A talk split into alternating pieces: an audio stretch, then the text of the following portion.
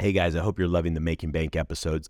Please make sure you guys like and share these episodes as well as comment below for the guests. They love to come back and interact with you.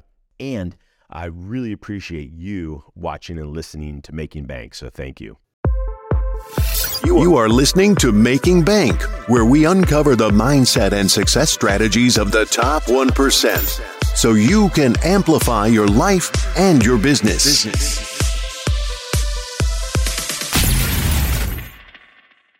Welcome to Making Bank. I am Josh Felber, where we uncover the mindset and the success strategies of the top 1% so you can amplify your life and your business today. Super excited for today's guest, Mike Dillard, Keith Yackey, Mike Koenigs, Brad Costanzo, Clark Benson, Ed O'Keefe, Craig Clemens. When you got into the network marketing, I mean, you sat there and struggled for five years. I mean, what really kept you going? Because a lot of people would probably bail after the first six, 12 months the alternative of working for somebody else for the rest of my life was even more unbearable. okay. you know, I, I, mean, really, really, it was it. I was at a, at a, place where I was literally willing to die trying. I was either going to make it or I was going to continue to try for as long as it takes until it killed me or or whatever it may be. Because the alternative of giving up and surrendering, you know, all of my hopes and dreams in life, just it, it, it's not an alternative. So for sure. Um, yeah, the big transition point for me in that kind of once I figured this out, I, I, went from waiting tables at a PF Chang's in San Antonio to making my first million dollars within about 18 months after those five or six years. Was realizing that the opportunity itself is not the opportunity, meaning the company, the products, the compensation plan, none of that is going to bring the success that I wanted. Right. And it took me again five years to figure that out and i think it takes a lot of people you know the same kind of thing because you get you bought into this opportunity presentation and the product and you're like man this is going to make a million dollars and it's like if, if as long as you have that then that's all you need. It's just not the case. So you know i'd go to these meetings and i'd see all of these people and, and every single company i went to who were walking across stage and, and making money. And right. i was like what am i missing here? And what i was missing is the fact that all of these individuals had mastered a skill set of some kind, whether that was presenting at a hotel meeting or pre- presenting from stage or presenting and recruiting people over the phone, whatever it may be, they had all mastered a skill. And I had not. And so I decided to change that, and the first skill that I mastered was copywriting. So I spent about a year, oh, year cool. and a half buying every uh, you know book and course that I could on copywriting. I would sit at home late at night and handwrite out uh, really effective sales letters that I'd seen online and printed out. And that's what changed everything because for the very first time in my life, I now had the ability to effectively sell my opportunity or my products, which in the past I didn't. I was just uh, keeping my fingers crossed.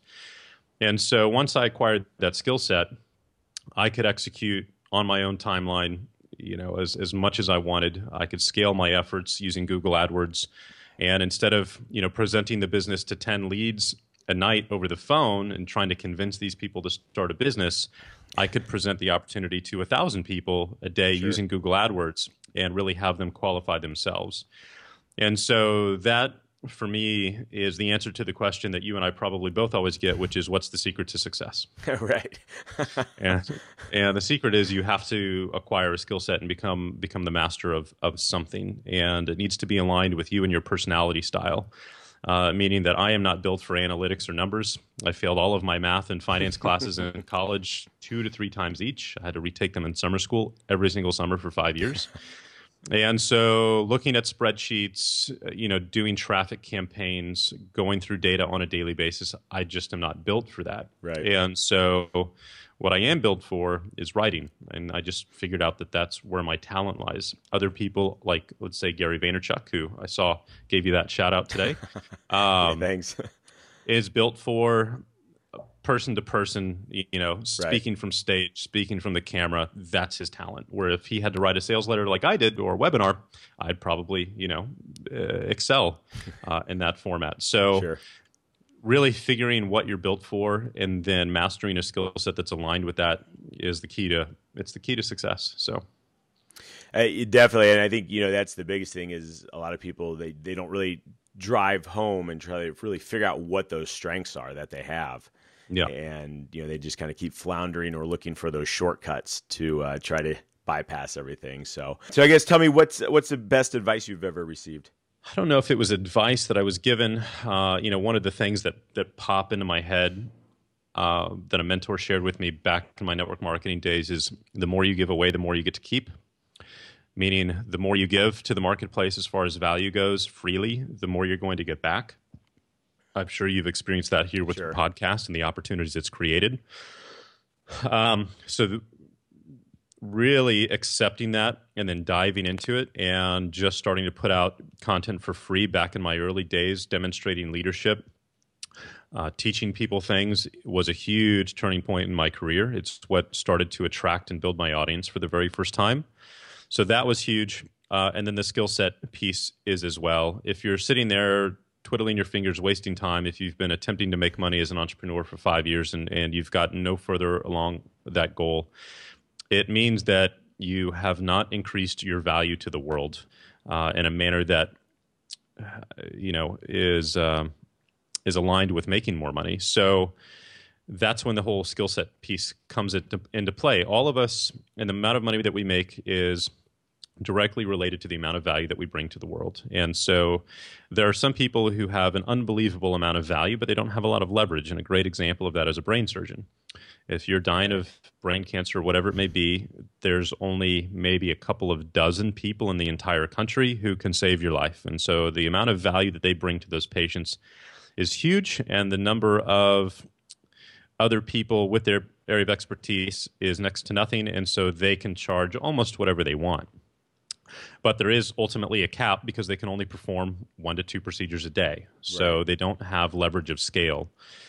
When it comes to uh, you know the opposite end of the spectrum, you or I have a particular skill set that we've acquired. Let's just call it sales and marketing, and we are using the infinite uh, the, the internet to increase our scale uh, as much as we you know possibly can. And so that's how guys like you and I, who are nowhere near as smart as brain surgeons, can make 10 to 50 times more money than they can. It's because we simply have scale.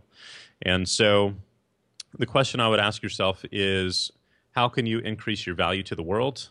Uh, it's very simple. It's by acquiring rare and valuable skill sets, and ideally skill sets that are applied in a way that have the biggest and widest impact possible on as many people as possible. And that really is the key to building a you know seven, eight, nine, ten figure business. People are listening to this. I mean, most of our, I know a lot of my audience, they're entrepreneurs, they're action takers, or things like that. But there's a group of people that may pick up the show and say, "Hey, I like this," but you know, they're just on the fence and they don't know, you know, I guess how to, I get take that action to move forward. And I know you've encountered it and you've worked with a lot of different people. I mean, what would you say, or how would you um, help them move that move that step forward to, I guess, extending their voice out there to getting you know to them to change their and start to move their life. To find Well, joy. shocker, I actually have a framework for this. and um, I call it my FAST framework. Okay. And it's F A S T. I'll say it very quickly because I don't know how much time we have on the show left. But um, the first F is find a mentor. That way you can just copy exactly the model that they've already laid out for success. Right. The other F, because it's fast with two Fs, it's um, is I think be forward thinking. Meaning, if you want to change your life and you want to be in a different spot in two, four, five, 10, 20 years than you are now, think about okay, what is it going to really take me to truly change my life in the next five years? Uh, there's a statement that people say, that I love. It says people overestimate what they can, and this always happens on New Year's Eve, right? People overestimate what they can accomplish in one year, but they underestimate what they can accomplish in five. And so it's like I always think, be forward thinking. Not how can I make a, how can I make money next week, but how can I make money and have a business I lo- and a life Sure. I love the next five years. A of the fast is act on what you know right now. So many people are looking for the next silver bullet. And listen, there's a lot of junk and BS out there. It's why I wanted Oh, yeah. to create Amplify because I'm I'm kind of an anti BS guy. I act on what you know right now. If you like writing, start blogging and start blogging consistently. If you like doing infographics with cute quote cards, start doing that and do it consistently. Start doing whatever you're doing consistently Right. so that way you can start getting your voice out to the world and you can start getting feedback.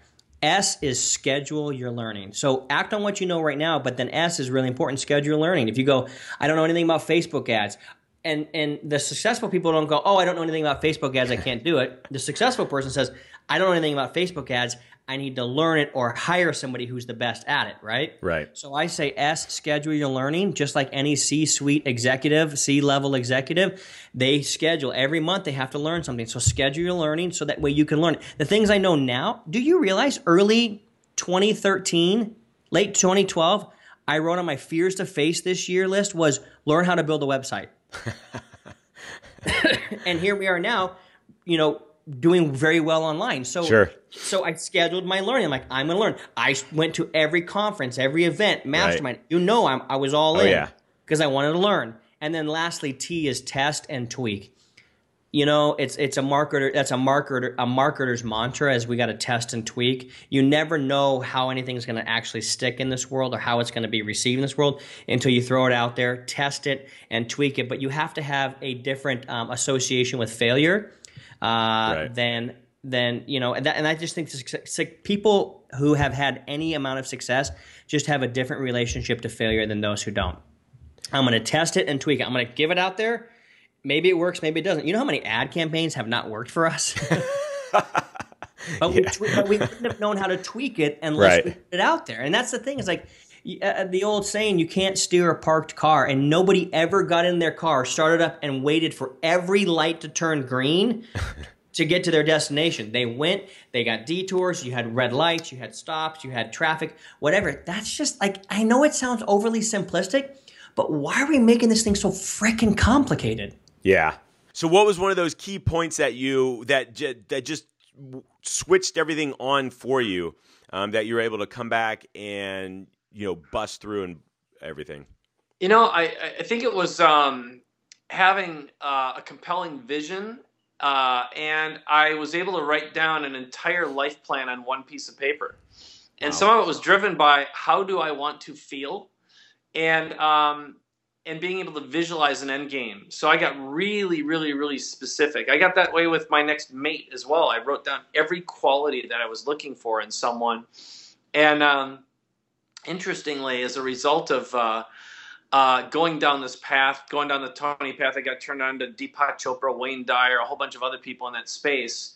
And a few years later, I ended up meeting a woman who's now my wife, who used to work for Deepak Chopra. She's a published author herself, and had worked in the field with some people whose number one clients and best of friends were Neale Donald Walsch, the Conversations with God guy, represented uh, uh, Deepak and Wayne Dyer and Louise Hay and just about every other big Wow. name in that space. So I got exposure to, and they, those people ended up becoming my clients and customers. So I think the real answer to the question is, um, it came from a quote from uh, Manifest Your Destiny, which was a book uh, by Wayne Dyer that I listened to the, the audiobook probably 300 times.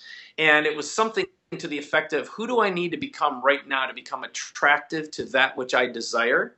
And um, and one distinction he had is everything you desire already belongs to you, and it bel and you belong to it, and the only thing separating you from it is time. And I would also add to that action, implementation.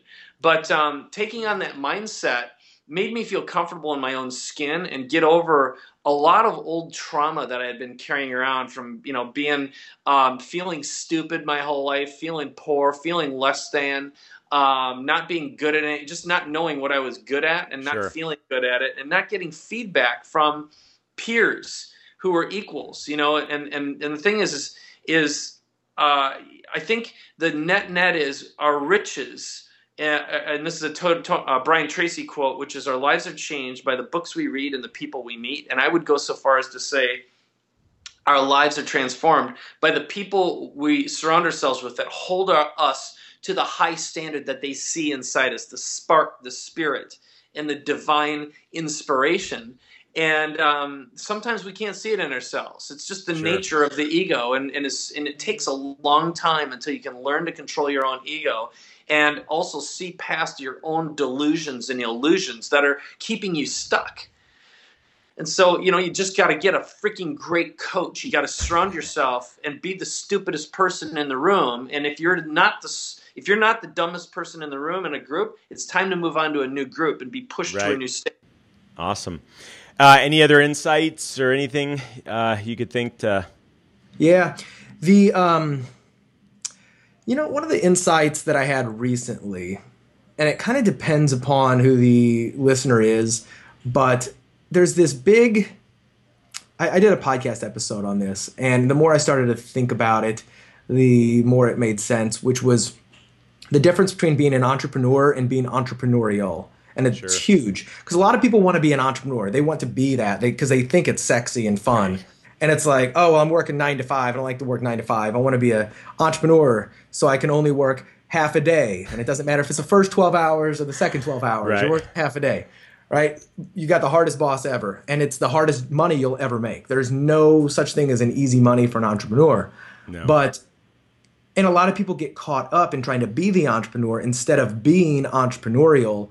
And you can be entrepreneurial if you have a job, if you have a, um, you know, even if you never want to own your own business. Right. An entrepreneur simply finds problems that they can solve for a profit and you can do that if you're at a you know if you're in a job go to your boss and say listen uh, what nut are you trying to crack boss where's some where's some um, what are some uh, business challenges you're having right now that you just don't know how to solve? And they might be like well why are you asking me this? You're an accounts receivable clerk. But no reason. I just want to know what problems you're having. And when you change up your mindset to think to, to look and seek out problems even if you don't know how to sell them remember you don't have to be the smartest person as long as you know how to find them. Right. And i've told some of my clients, some of my listeners, listen, you want a great way to do this? Just you know, ask these people for what problems they want to solve, and then reach out to me, and I'll I'll see if I can help you solve them or whatever. I'll pay you a referral fee. But that's the difference between being entrepreneurial and worrying about trying to become an entrepreneur. One of them is a lot easier. That's being entrepreneurial. So that's maybe my most recent um, insight. Sure. I guess might make sense. Yeah, no, definitely makes sense because like you said, everybody sees the entrepreneur and it's as glamorous or sexy or whatever as it's been brought yeah. around over the years. And yeah.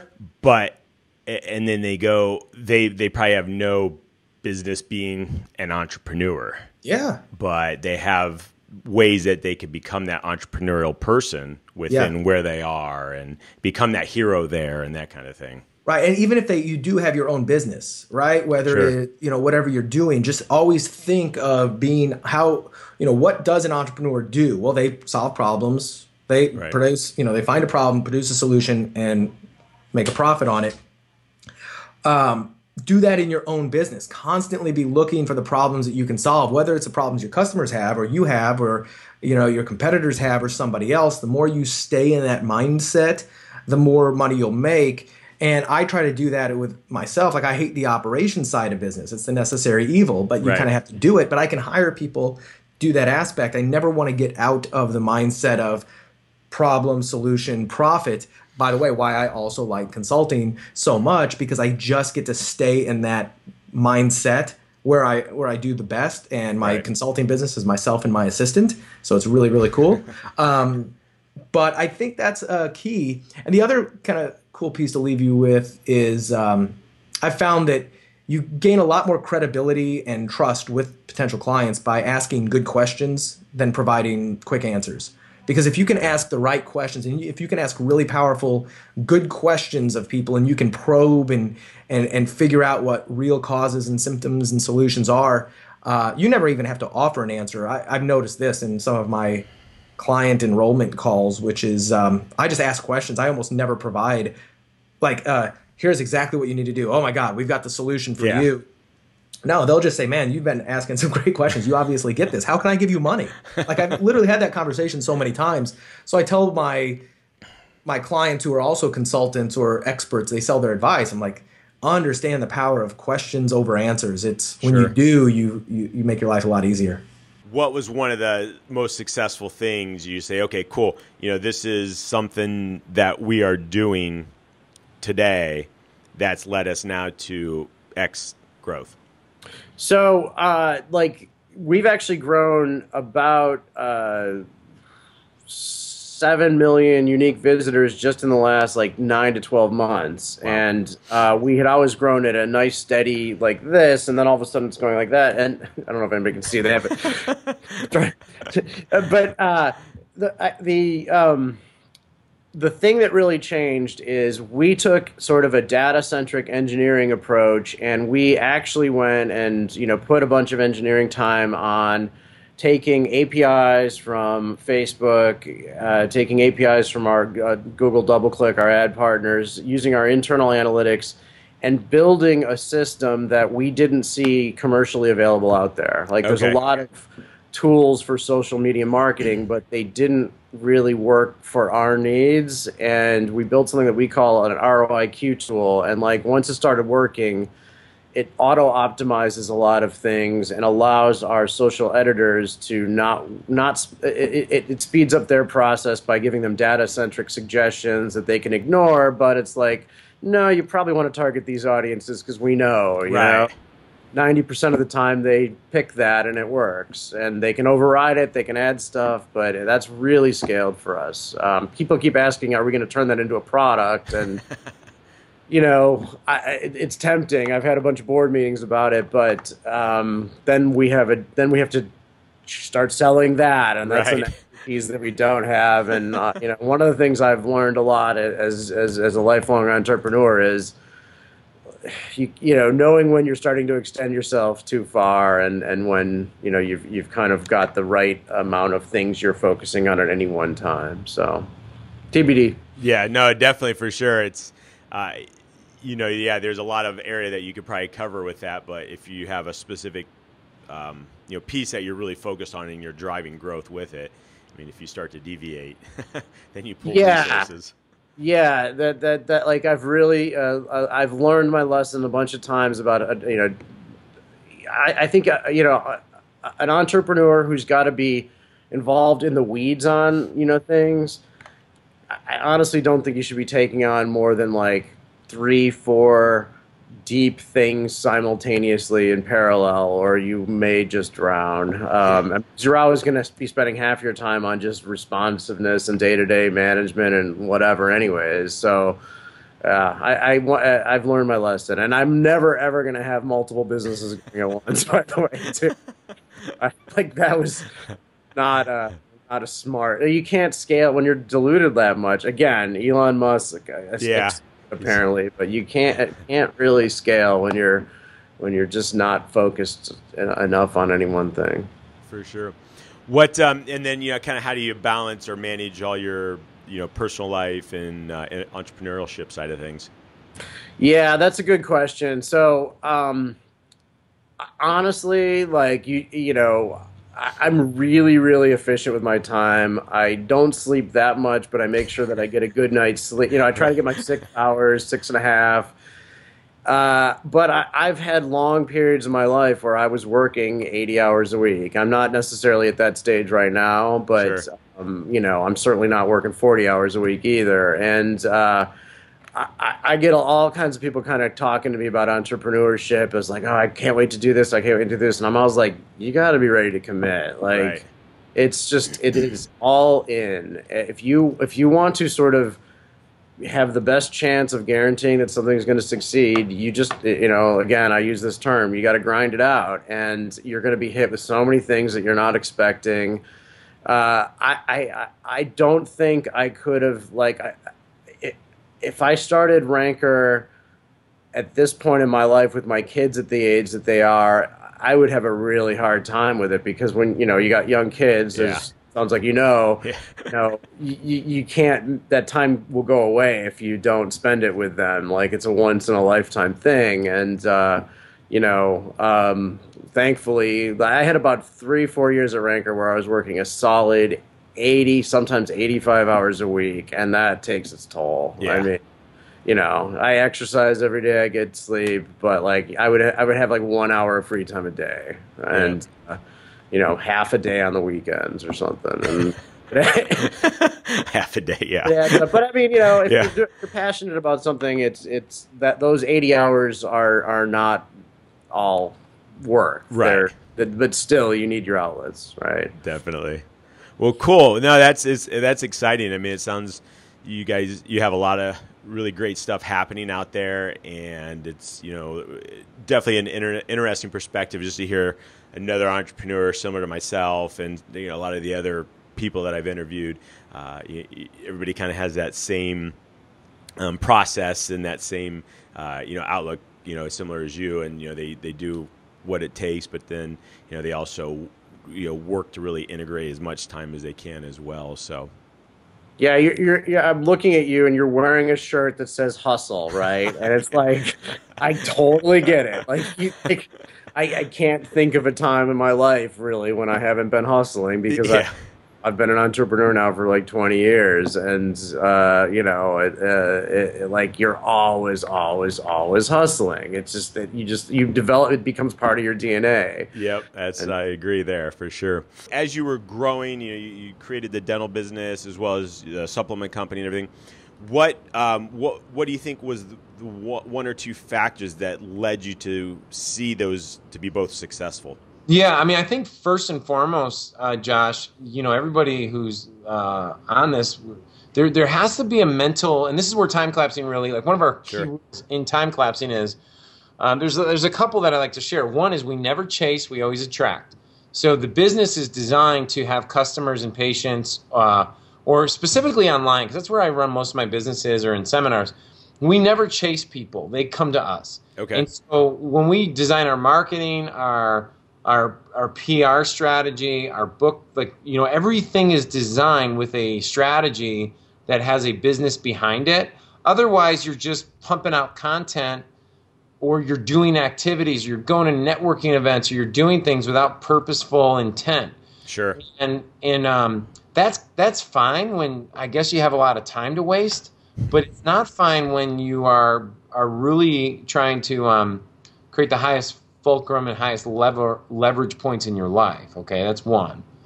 Um, number two is, you know, how, how did a 26 year old guy go into the dental profession where most of the dentists were 10, 15, 20, sure. 30 years older than me, and all of a sudden become an authority? And I think that's where the mindset shift of leapfrogging, like we just, and, and I talk about this in the book of, you have no moral right, obligation, to work your way through the ranks. At any given point, you can jump to the top of any market or endeavor and claim your spot. That's from uh, Robert Ringer's book, Winning Through Intimidation, written in 1976. wow.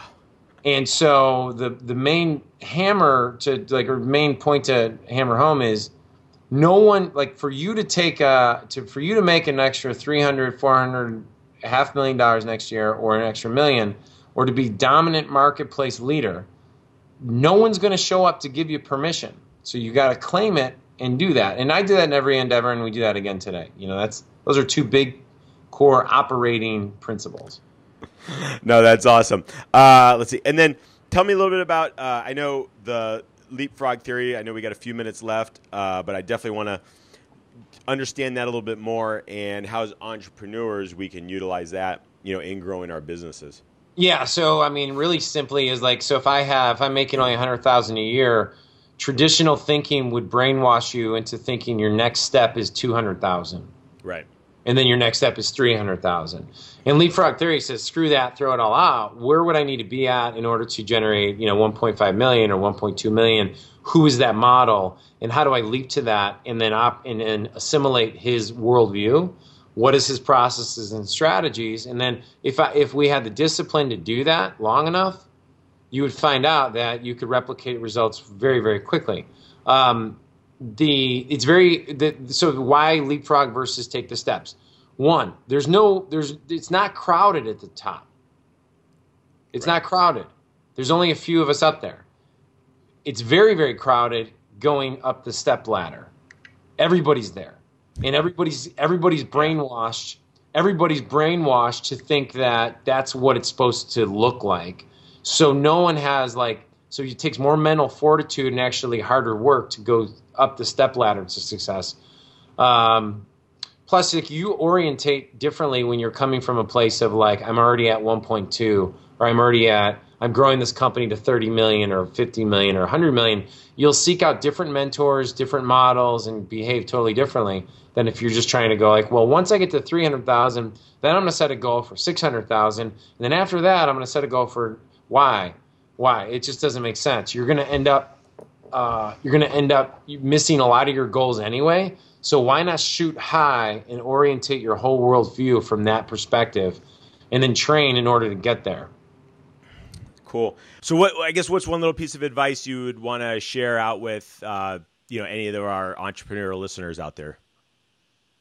Um, entrepreneurial listeners, uh, I would say that focus is fucking huge, man. Like uh, I see a lot of these other entrepreneur people going around talking about hustle. You got to hustle 17 hours a day, and you know, hustle on the weekends and work seven days a week. And I'm like, fuck that, man. Like, you know, I work a lot of days because I love it, but right. like I don't work a long time, you know.